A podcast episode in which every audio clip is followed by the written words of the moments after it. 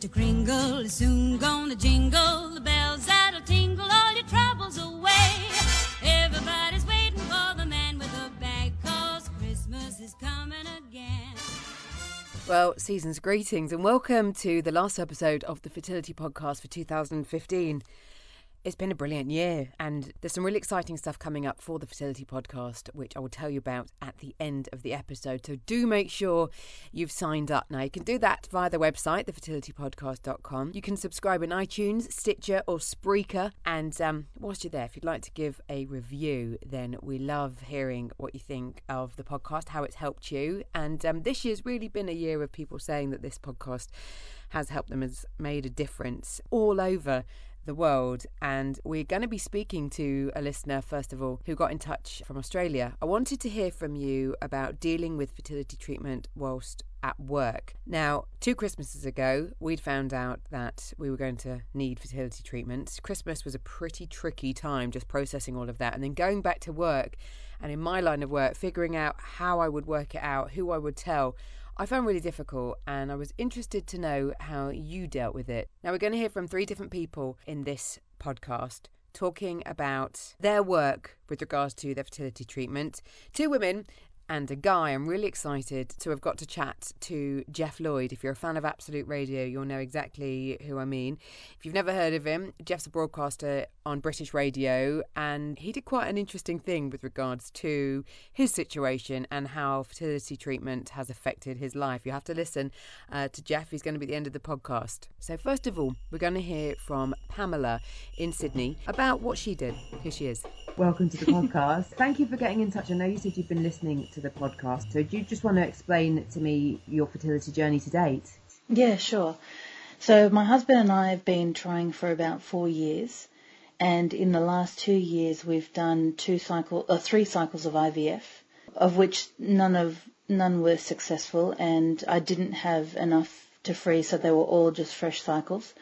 Um, at the moment we're We're taking a bit of a break, making sure that we're both very healthy, and then starting again with a new clinic in the new year. Have the previous cycles been with the same clinic, or did you move before? The first cycle was with a clinic that a friend of mine used. They managed to get, you know, one to transfer, but it didn't take. And then I changed clinics for financial reasons. So I went to a low-cost clinic here in Sydney and had two tries with them. But being a low-cost clinic, they don't tend to investigate and do too much of a an altered cycle. And so I'm changing back to a different clinic that probably doesn't focus on that, and we'll see how we go. Okay. So during the treatment that you've had to date, have you been working every day? Yes, I work for a corporate and I'm full-time, and sometimes my job is a bit demanding, so I probably do a, a sort of nine till six or seven p.m. most times.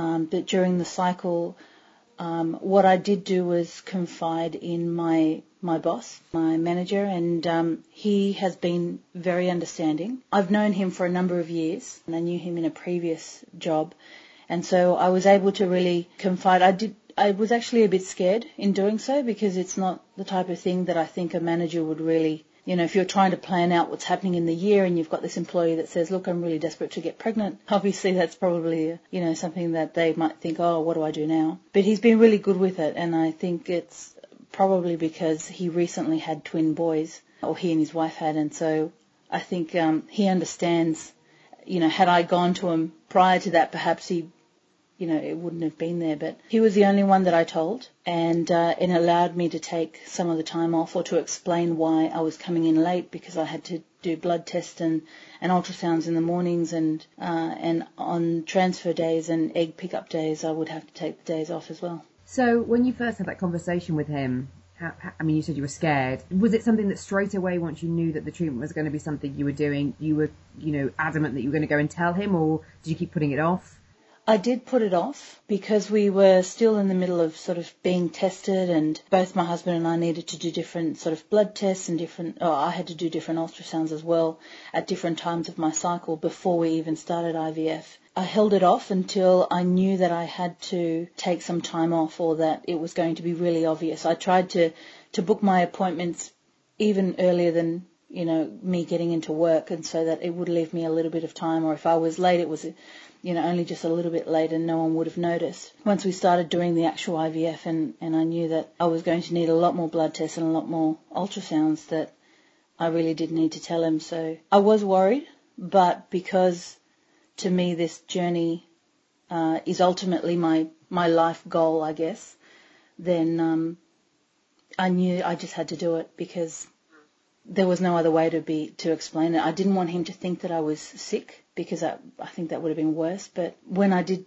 tell him, he was really accepting, and, and he said, you know, here in in Australia we do get ten days of uh, sick leave per year, per calendar year, that we can use up for legitimate, you know, for being sick or things like that. And so he was, um, for the days that I was in the clinic for transfer and for egg pickup, he allowed me to take those days as sick leave rather than my annual leave. Oh, that's good. So he was very understanding. And what about your kind of colleagues? Obviously, you were coming and going, and with regards to transfer and those those things that have to be done pretty immediately, you, I'm assuming you just had to drop things and, and go. Was there a, a handover? Was there someone that you could pass stuff over, or did your manager take control of that? I didn't do a handover. The kind of work that I do, I guess I, I look after a, a certain area, and I planned things and left things in place, and I told people that I was going to a medical appointment, and they usually wouldn't ask any more questions than, you know, other than that. And I really just had to leave everything planned out for the days that I was going to be away. My egg pickups occurred on a Friday, which meant that I had the weekend to really take it easy. How did you feel that the treatment affected your work? Could you focus? Or did you feel that during that period things kind of went a little bit haywire? It was definitely different. Getting uh, the needles and the hormones really does does change you, um, and so I guess I had to be really conscious that, was I being overly emotional, was I losing my temper, you know, and all that, just trying to judge for myself. Uh, when I, at the end of each cycle, I did ask my manager if he saw any changes, and it, according to him he didn't, but I was so hyper aware that I was going to react differently that I guess I tried to stop myself before it even started. Wow, that's amazing mindfulness. Well, it was very difficult, and I was really drained, and at the end of each day, I guess the other way that it affected me was that I couldn't do the longer hours. I was so, I guess, emotionally drained that I would have to finish at about six o'clock and leave, and then I'd get home and I'd be just, I'd just want to, I'd have my husband just cook dinner instead of me, and because it was, for the two weeks that I was taking the injections, it was it was quite tough. It is, and this is the thing with just carrying on as as normal. It's a real challenge, and one that I think is is often overlooked, and I think one of the reasons that I wanted to get some honest viewpoints on dealing with it at work is I think people need to also remember it's all right to let it kind of take its toll. If you can carry on working, just you need to put your feet up when you get home, because if you can't tell people, then you're just going to have to, like you say, kind of carry on regardless, but rather than beat yourself up about what's going on, just try and ride it. Would you agree? Yeah, absolutely. I, I mean, sometimes all the emotion that I'd been sort of holding back throughout work times, I, I would have to just come home and for no reason whatsoever, I'd sort of burst into tears or, and obviously I had my husband there, so it was just nice for him to just sort of, you know, sit next to me and just go, look, it's okay. It's the hormones. Don't forget that this is not this is not your normal you. Yeah. In an ideal world, would you would you for a, a future cycle, would you take the time off work if you can? Do you think that's too much emphasis on what's going on? I think it's it all depends, I guess, on. It's hard to explain, I guess, because work actually helped me take my mind off it as well. So instead of trying to overanalyze everything I felt in my body, which I guess you're in a position where you're trying to feel something, you know, am I being too bloated? Any sort of small little, especially during the two-week wait, I think that was probably the worst, where you're trying to think, you know, am I pregnant now? What's happening? Did I just feel something? So by continuing on with work, at least it gave me something to take my mind off it. For sure. And I am in an office, and so I think, you know, it would be different for someone who does strenuous work or has to be standing up. But again, it's hard because you have to balance it out with, do you have enough leave? And in my case as well, I'm constantly hoping, because I haven't fallen pregnant yet, but I, I'm hoping that it will happen, and then I will use some of my leave for maternity leave as well. So it's really logistical for you, and it's really good that you're able to think ahead and I guess have that clarity that you've got the support of your manager and that you can have those days as allocated sick days, like you've said, rather than annual leave. What, what would be your top three tips for other people who maybe have so far struggled whilst being at work and having treatment, or are about to start treatment and are nervous about how they're going to maintain their, their job day to day? I think that if they know in advance that they can either get their appointments done outside of work hours, so if there was a way of, of being able to get that done, and that sort of alleviates the questions, because I think some of the time I was worried about what will people think. So if there was a way of, if you're not going to tell those around you or, or people in your team, then to avoid some of that, see if there is options that are closer to you. I, I didn't always have to go into the clinic. I could go get the pathology stuff done at a nearby location, or I can get it done in a location that was closer to work. So planning all of that out does help.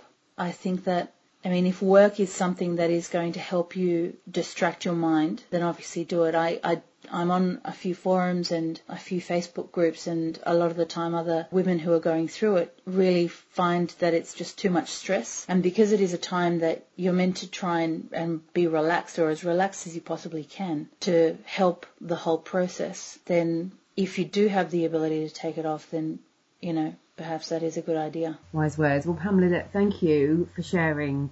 And thank you for getting in touch. And I really hope that, you know, this time out for you and your husband is a good kind of revitalising time. And will you, will you keep me posted on what happens next? Absolutely. All right. Well, look, lovely to chat. What time is it with you? Uh, yeah, quarter past ten at night. All right. Well, look, thank you again. Speak soon, and, and have a have a good Christmas. Thank you. Likewise. Have a good Christmas to you, thank you. you. Bye-bye. All right. Bye. So maybe Pamela said some things there that you can identify with, maybe some tips that can help you with your situation. Next up, we're going to be speaking with Natalie, again, who contacted me uh, with regards to sharing her story of dealing with fertility treatment at work. Natalie's got a really interesting approach of what she's going to be doing in the new year. I'm delighted to get to chat to another listener who emailed me, because I had asked if you had a story about dealing with your treatment whilst at work, if you were willing to share. So I'm now going to welcome Natalie to the podcast. Natalie, welcome to the Fertility Podcast. How are you? Hi. Um, yeah, I'm fine, thank you. Good. Well, thank you for getting in touch. And what I was keen to know was really your story and dealing with it at work. So where are you right now? So we've been trying to have a baby for nearly four years. For the first year, we didn't have, um, we didn't get any investigations done at all. It was only after a year that we went to try and get help. So we we did three I U Is, and then we sort of progressed on to I V F. So I've I've had two fresh cycles so far and one frozen all this year. And the second fresh cycle was converted into a frozen one because I, I developed O H S S, um, so ovarian hyperstimulation syndrome. So that means that means you're producing too many eggs, does it? When they yeah. give you the hormones, right? Yeah, I had quite a high dose of stims, but they they also gave me um, a sort of growth hormone as well, and it meant it was great because it meant that I think I got fifteen eggs collected, but I did develop O H S S afterwards, so they couldn't do the transfer. Um, so all of the, all of the embryos were frozen, and then I had um, uh, a frozen transfer after that. So yeah, so two fresh and one frozen, um, and not had any success so far. Can I ask, have you stayed at the same clinic through this, or have you moved? I have, yeah. So um, okay. yeah, so I'm at, at U C L H in North London. So the C C G that I'm in, Camden, is really generous and gives you three uh, cycles of I V F for free. That's so good to hear, do you know, because I talked to different people, and I was fortunate in that I was eligible for N H S funding, and we were successful first round, but we were eligible for three rounds, and I, I feel so strongly that that relieves the pressure a bit. Have you found that? Absolutely. I mean, I, I've got um, sort of numerous friends that have gone through it that have only had one cycle um, funded, and, you know, it does seem a little bit silly that it, it just depends on where you live. Definitely. It's such a bone of contention. I don't know whether you've heard the episodes that we've talked about it on the podcast. It's just ongoing, and let's hope that, you know, the next couple of years there's some kind of regulation, something happens, because, you know, like you say, the the pressure is lifted, even though, you know, obviously you're still going through treatment. And where are we now with the, the new year? Is that now going to be funded? Do you have to fund that yourself? So um, the next cycle will be frozen, and so that's still on the N H S. What my okay. C C G have said is that I've got three fresh rounds, and for every fresh cycle, you can have up to three frozen in theory. So I'm actually right. on the second frozen cycle um, as part of my second round, if you see what I mean. Um, okay. If this one fails, then um, I'll I'll then take up my sort of third and final fresh fresh round with them. Okay. Well, let's let's focus on where we are, and then because I know you're having a bit of a break, and hopefully you can have a bit of time out at Christmas and just not think about it, because it gets so absorbing, doesn't it? Absolutely, yeah, and it is difficult combining it with a full-time job. So um, what I'm doing after Christmas is um, I'm actually taking two months off work, almost like a mini sabbatical um, right. for my next cycle. It's a frozen cycle, so I don't have to go through all the stimulation treatment, which I know can be pretty intense, but I have got to have an operation, so hysteroscopy, which they've suggested that I have before before I undergo the next cycle. So um, essentially, I think if I had a, more of a normal nine to five job with regular hours, then I, I'd just continue combining that with my treatment. Um, but my work has been just so stressful this year, and also combined with a promotion, Um, that I just feel that I need to take some time out to concentrate on treatment. While I do that, unfortunately, my boss has been really understanding and letting me do that. The conversation that you had at work, was it about actually what's happening, or that you were having some medical treatment? Yeah, well, I'd already had to tell uh, my boss about it, just because I was taking so much time off for appointments and scans. And, you know, you only have a limited amount of annual leave, so you use that as much as you can. But then it gets to the point where you have to, you're always having to explain, you know, Why, why are you coming in at eleven, or you're only working half a day? So I had no option but to be upfront with my uh, boss. I'm lucky I work for the N H S, so my boss was very understanding, which is really good. It still doesn't mean that it's easy easy to do, that it's easy to combine with a full-time job. Often you're coming th- from an appointment where you've had some really bad news and you're pretty upset, and you've got to go straight from that situation to just being at your desk or chairing a meeting. And, you know, it's... I, I just was finding it increasingly hard to combine the two. How did you cope? How did you cope in those situations? Yeah, I mean, I didn't, um, I don't think I, well, I mean, I'd always try and take time out after my appointment to at least sort of go for a cup of tea or something before I go back into the office. But I didn't really have any chance but to cope, to be honest, because I just had such a hectic job. I still have such a hectic job that you just have to, to go back into the office and just, you know, put that to one side and, and just deal with your work. But it did it does leave me feeling, you know, like you're not doing either thing particularly well. You're not giving your full focus on treatment and, and you know, allowing yourself to relax and to make the most of that. And equally, I, you know, I often felt distracted at work, either because I was waiting for my phone to ring from, you know, the I V F nurse to give me a call about treatment, or, you know, just still thinking about things that had been said to me at an appointment in the morning. And so you just end up feeling like you're not doing a good job of either thing, and it's it's just a really frustrating feeling. So the decision that you made to take the sabbatical, I'm assuming you chatted about it with your other half. Have you told people outside work? Have you got a, another support network? Yeah, I've got um, I've got a couple of friends actually who are having I V F at the moment, and also told my sort of close family. But apart from that, I've not really talked about it. How does that feel? Because obviously you're about to come out of work and then be on a sabbatical for the next couple of months. I mean, I'm just interested to know about the, um, I suppose it's the dealing process, because you've got quite a specific plan ahead. You know, I'm lucky in that my family are, are really supportive, and they've always been of the opinion, well, you should be taking more time out to focus on this, because they know that I work really long hours. Um, so they're, they're, they're glad that I'm taking time out, and I think my right. friends think it's a good idea. Um, I, th- I suppose my concern is, is it does put more pressure on the process, because you think, oh, I've taken this unpaid time off work. Is there? A, does that mean that there's more pressure on it to work, and h- how am I going to feel if it doesn't work? So I'm just trying to stay calm about that, and, you know, not get my expectations up too much.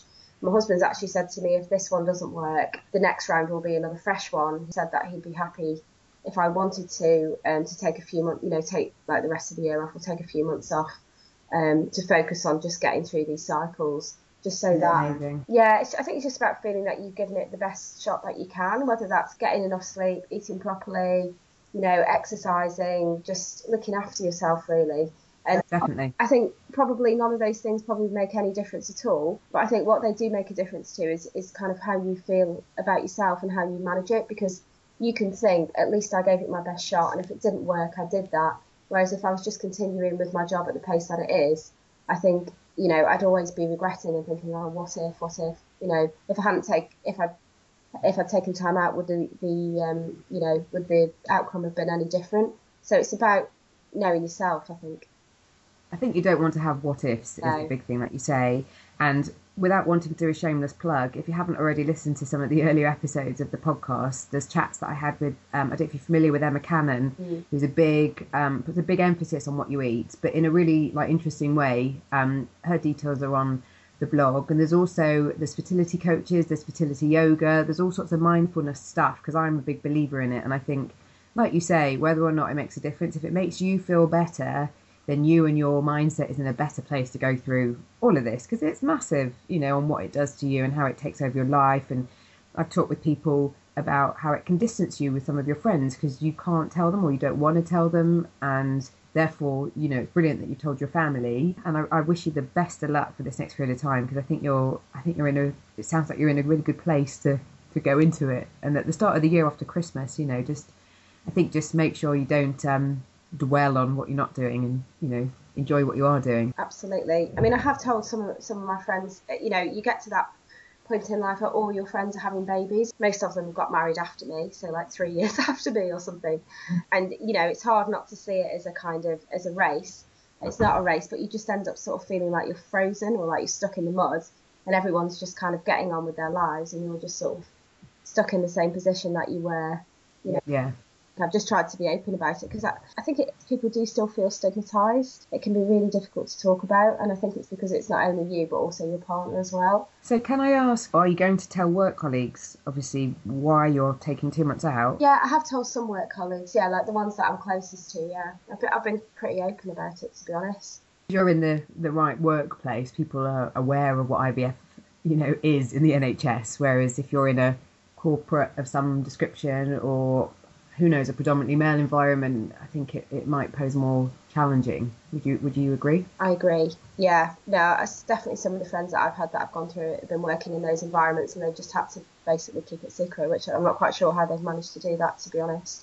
Yeah. yeah. But I, I do feel, you know, it's not like I've told the world. I, I'm on social media. I don't talk about it on social media, but I've been open with the people that I'm close with, because I do, I do think it's important to be... be honest about it if you can, if you feel up to it, and just have more conversations, which is why, you know, doing things like this podcast is really good, I think, you know, because it, it just makes other people feel like they can share what they're going through as well.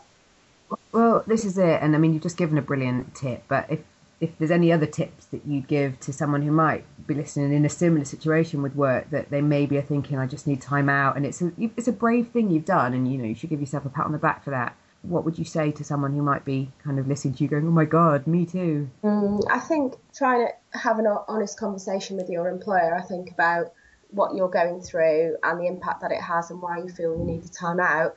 And also kind of stress your commitment to your job. You know, I, I've got every intention of going back to my job. It's just that I need time out to focus on this, on this particular thing. It's been hard for me because I've just very, you know, I've recently been promoted.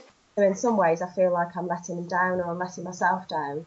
Um, but I just keep reminding myself that actually, you know, I've got my whole life to have a job and do a job, and actually I've only got a, a relatively short window to focus on this. So whenever I've feel, been feeling doubtful about the decision or worried about it, that's what I keep thinking, is that I've only got a, you know, a relatively short window for this, so it has to take priority really. Um, well, this period of time is about you, and it's that decision that you've made for you and for your partner. You know, it's a big thing. Yeah, I guess we'll see how it goes. I don't mean a big thing in a pressure. I mean, it's yeah. a big decision that you've made for yourself. I mean, I was getting to the point where I was, especially with just recently being promoted, having lots of extra work. I mean, I'd just be literally sitting there on my iPhone or sitting on my laptop in wait in the waiting room, trying to combine work with my treatment. When I, on the cycle that I got O H S S, in the way to, on, on the way to, you know, A and E, I mean, I was I was...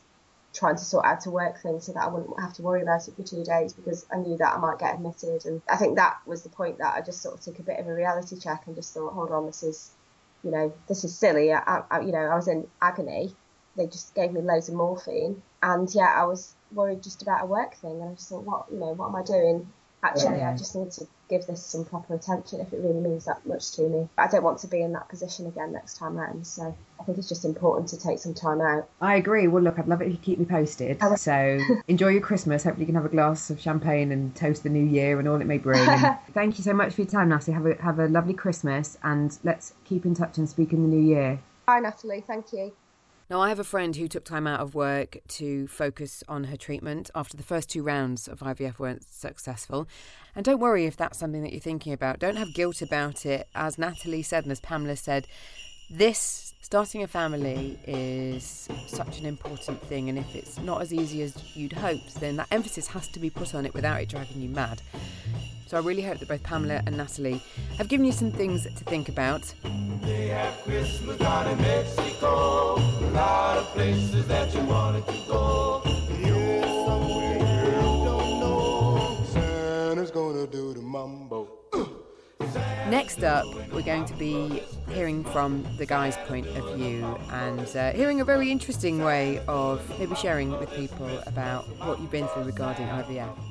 So I'm really excited to welcome to the Fertility Podcast a fellow broadcaster, Jeff Lloyd from Absolute Radio. How are you, Jeff? Hello, I'm very well. Thank you for having me. It's lovely to have you on here. And I was quite keen to talk to you, especially for this episode, because we're talking about fertility treatment and dealing with it at work. Now, I saw a video a couple of weeks ago where you announced on your evening show on Absolute Radio that not only were you expecting, congratulations, thank you, but that you and your wife went through I V F. And you didn't stop there in your jovial manner, and I loved the tone in which you just delivered it, like it was just such a normal thing, which was brilliant. You very openly talked about how the problem lies with you. Yes. So yeah. I'd, I'd love you to just start with, first of all, if you don't mind, the conversation that you must have had at home that you were going to do this on air.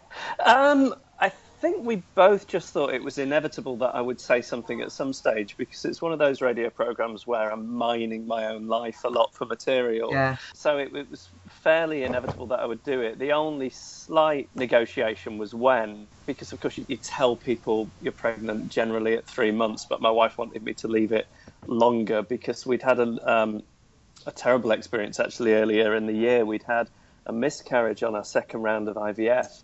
And even though we're quite rational, logical people, it made us kind of a little bit superstitious. Do you know what I mean? Even though we're not superstitious, think, oh, well, you know, you don't want to tell anybody too soon. And what if? And even though we knew all the statistics and we knew that it was unlikely another round of I V F would end, end in a miscarriage. So, yeah, I think she wanted me to leave it till twenty weeks. And I think I said it at about eighteen. And there was a funny reason for that, actually, in that my producer, Gareth, was leaving the show.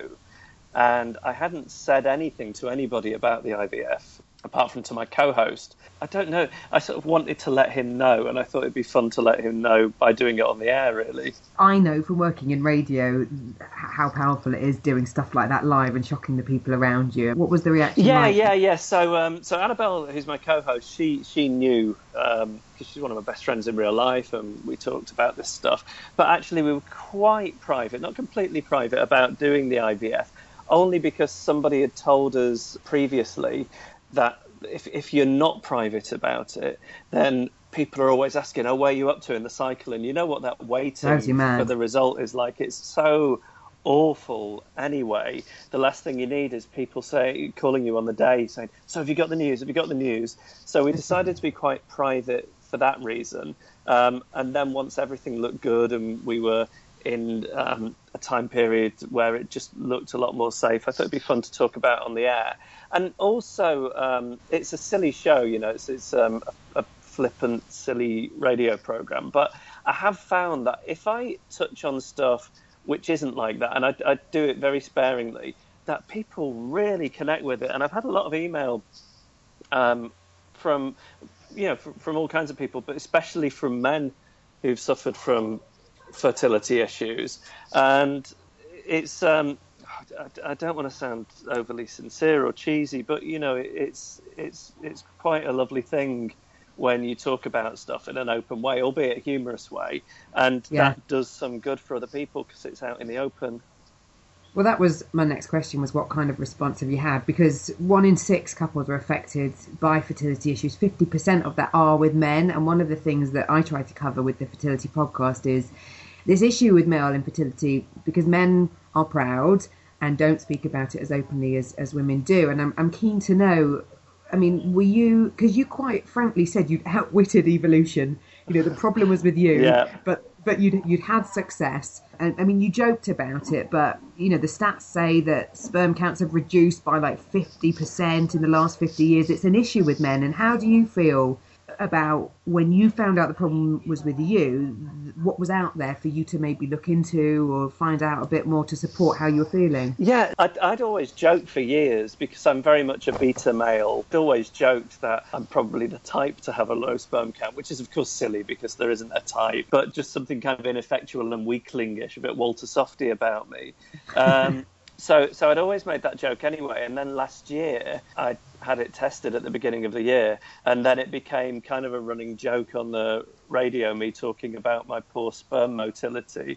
I interviewed Conan O'Brien, and um, I was telling him about it, you know, so I was quite open about it. And oh, I see. From, from when I started talking about that, I started getting a little, um, uh, a, a steady drip of email from fellas who said, oh, it's so great that you're talking talking about this stuff. But I, I still think, actually, it feels very much like a mystery to me what I can do with my sperm count. Um, I, I don't know if it's an area of fertility that is um, that is that is talked about as much. That you even even if you go online, I guess men aren't talking about it. I know that there's problems with fertility as an industry and the way it targets women's insecurities, especially around age. And it's surprising to me that they don't target men's insecurities around sperm count, because I, I found it very difficult actually to find good information on things that could improve it before we were at the stage of starting with the I V F. Well, I've chatted with a guy who you'd probably be interested to chat with um, just for personal gain, called uh, Alan Pacey, who is kind of the doctor of sperm chat. Ooh. And he has done some really interesting research about it, because there's all sorts of chat about your diet and drinking and smoking and that kind of thing. But one of the most solid facts is that sperm becomes less healthy as you get older. Right. But there's such a lack of research in this area, which is why the more people like yourself that talk about it, the more of a spotlight can be on it. You've got a party in the background. Uh, I've got somebody hoovering upstairs, and um, my wife's giving a friend relationship advice in the kitchen. So that's uh, that's what. We're talking about your sperm, yeah, so you yeah, know it's a it's a mixed it's, it's a mixed bag. Yeah. I mean, how do you feel when people ask you about it? I know you're obviously open, but are you more than happy to just keep keep it going, the conversation?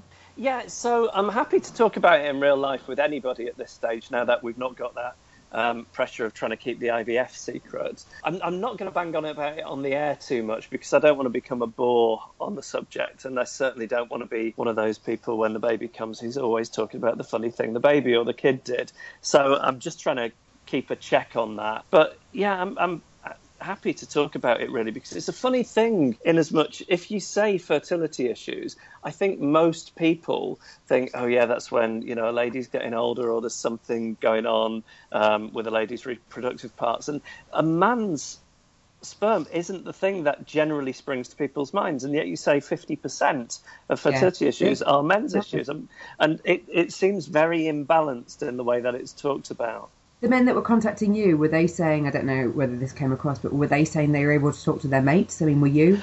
Um, no, uh, so I didn't get anything like that from listeners, just people saying, oh, it's good to hear you talking about this. We did I V F, and um, or we're doing I V F at the moment, and we're on such and such a round, and it's just good to hear people being open about that stuff. So that was what I got back from uh, listeners. And then in real life, you know, I talk about it with my friends.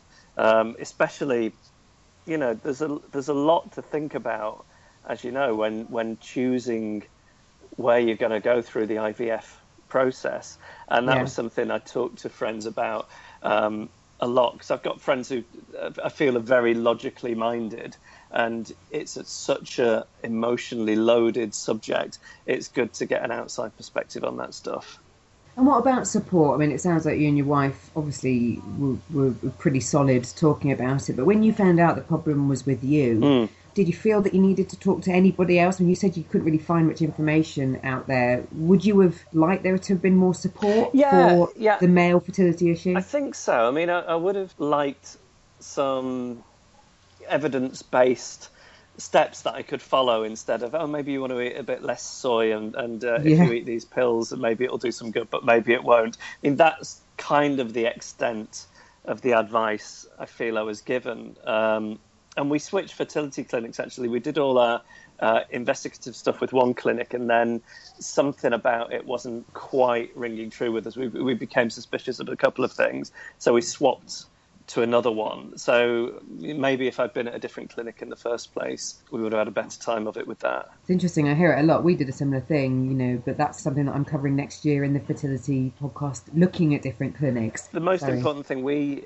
um, found with that, with choosing clinics, is it's, I think it's just about finding one where you feel comfortable and you feel like this is the place for me, because I know some of these places claim success rates that are sort of off the charts, but I kind of think if it's too good to be true, it's probably too good to be true. And my understanding of how medicine and science works generally is that scientists discover things and then they don't kind of keep it to themselves. So basically what I'm saying is I think these places are much of a muchness to some extent. Yeah. Yeah. You're right. It has to. It has to make you feel like you're comfortable, and yeah. you have to, even if it's that you like the look of the building when you walk up. Yeah, to yeah, it, absolutely. Okay. And, and just just be a little bit aware of um, places which are doing tests or recommending drugs that aren't recommended at, at any of the other places or many of the other places, and just you know just try and be mindful of whether people's motives are scientific or perhaps financial.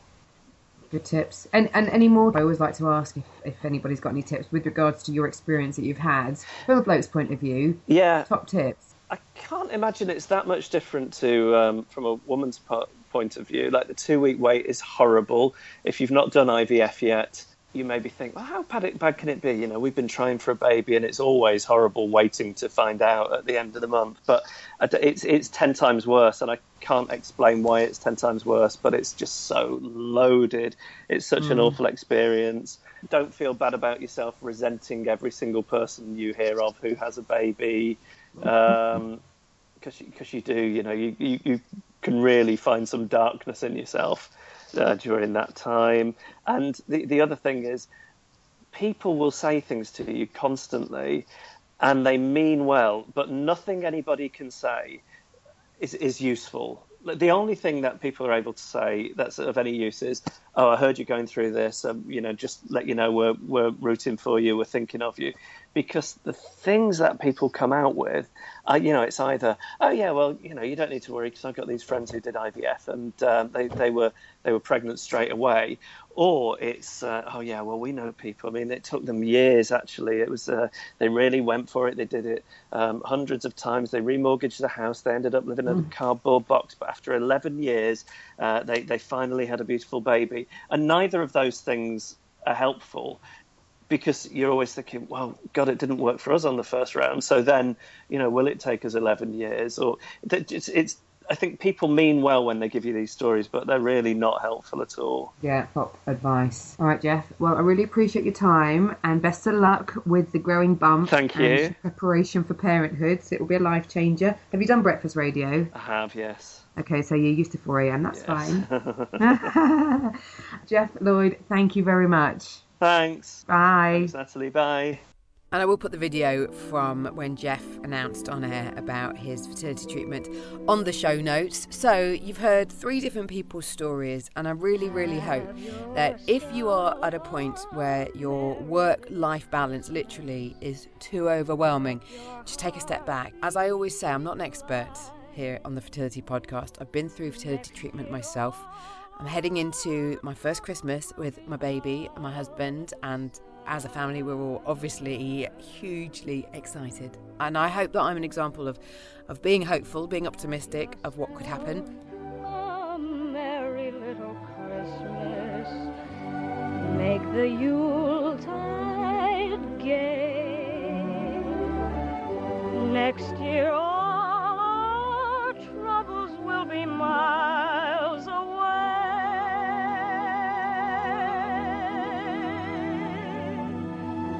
Let me know any feedback. If you want to get in touch, info at the fertility podcast dot com. Make sure you've signed up, which you can do at the fertility podcast dot com. And the show notes for this episode with all the details of what we've been talking about are thefertilitypodcast.com forward slash Christmas episode. Okay, that's thefertilitypodcast.com forward slash Christmas episode. Now then, For two thousand sixteen, I'm really excited to announce that the Fertility Podcast has a sponsor, because I do this out of pure love for sharing my experience and my broadcasting background with you to try and help if you're in a bit of a pickle. I really hope that that's what this podcast does. But I need to, um, you know, get a few suppliers along the way. So I'm going to be working with them, and I'm going to announce it in the new year. So watch this space. It's very exciting. We're going to be looking at clinics. We're going to be doing a really thorough kind of trip around the U K, visiting different clinics. I'm going to be going in person. So if you're at that point where you're trying to work out where to go, hopefully this will be really interesting for you. Maybe if you're at a clinic and you're not happy about it and you've been thinking about changing, again, this could be really useful. Or even if you know somebody that this could help, just make sure you signed up so you don't miss anything that's happening in two thousand sixteen. And all that's left for me to say is have a great Christmas. If you've had bad news, look, just take stock. Just, I know this can be a really difficult time if things aren't going to plan, but just give yourself a bit of a break, okay? So I wish you a Merry Christmas and a Happy New Year, and I'll be back in the new year. See you then.